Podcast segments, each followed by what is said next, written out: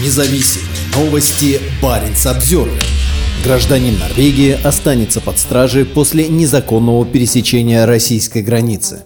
Пограничной службе ФСБ заявляют, что нарушителя границы будут судить. Тем временем суд в Печенге постановил оставить норвежца под стражей. Известно, что норвежец пересек российскую границу 25 апреля недалеко от официального пограничного пункта пропуска и поселка Борисоглебск, где работает российская ГЭС. В полиции Финмарка, на которой лежит функция пограничного контроля, Баренц Обзервер подтвердили, что дело находится на стадии расследования, но не стали вдаваться в подробности. Пересечение границы вне пунктов пропуска запрещено. Протяженность норвежско-российской границы составляет 198 километров, и в конце апреля вдоль нее в основном все еще лежат снег и лед. По сообщениям мурманских СМИ, против нарушителя возбуждено уголовное дело. Печенский районный суд постановил оставить его под стражей до суда, пишет информационное агентство Бипорт. Обычно на норвежско-российской границе крайне мало незаконных пересечений. Однако в январе этого года много шуму наделал перебежчик из ЧВК «Вагнер», которому во мраке полярной ночи удалось по глубокому снегу уйти от российских пограничников и перейти по льду реку Пас, по которой проходит граница. Пресс-секретарь Министерства иностранных дел в Осло Хенрик Хойл в коротком электронном письме Баренц Обзервер сообщил о невозможности комментировать дело по соображениям конфиденциальности.